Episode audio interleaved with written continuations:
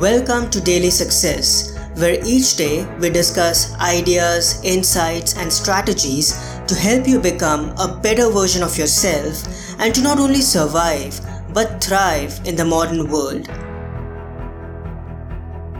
Hi everyone. On Thursdays, we read a meditation from the book The Daily Apple 366 Meditations on Growth, Persistence, and the Art of Exceptional Living, written by yours truly, Parth Sawhney.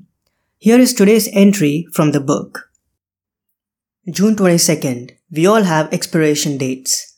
We all live in denial as we cruise through our lives with regard to the fact that we are going to die eventually someday. We refrain from looking at this truth in the eye and pretend that our death is not real. But the truth is that we all have expiration dates. From the moment we are born, our time starts ticking.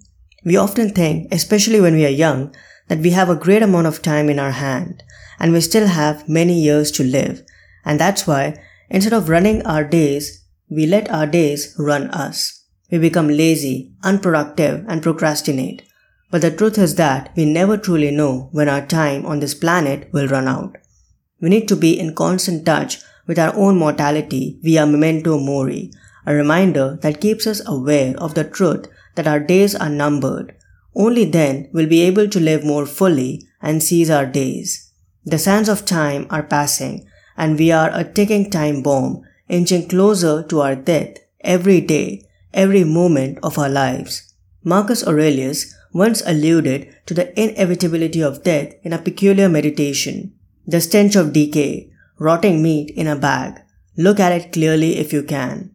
Here he was comparing life to that stench and the rotten meat in the skin bag to us. It may come off as morbid on the surface, but it is an essential truth that we need to face. We are like the burning candles, withering flowers, and rotting fruits as depicted by the Dutch Golden Age artists of the 17th century, who used still life as moral instruction. So stop fooling around and live to the fullest today. Carpe diem. Enjoy the present moment and make your mark today and every day that you get to live. Do the work of a human being and enjoy the treasures that life offers us every day.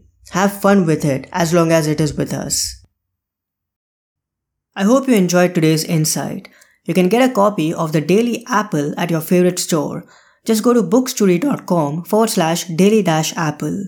Again, it's books number two read.com forward slash daily dash apple. I'll also add this link in the show notes. That wraps up this episode. Have a tremendous Thursday and I'll talk to you soon. Until next time, enjoy, stay calm, and keep moving forward. I hope today's episode added incredible value to you.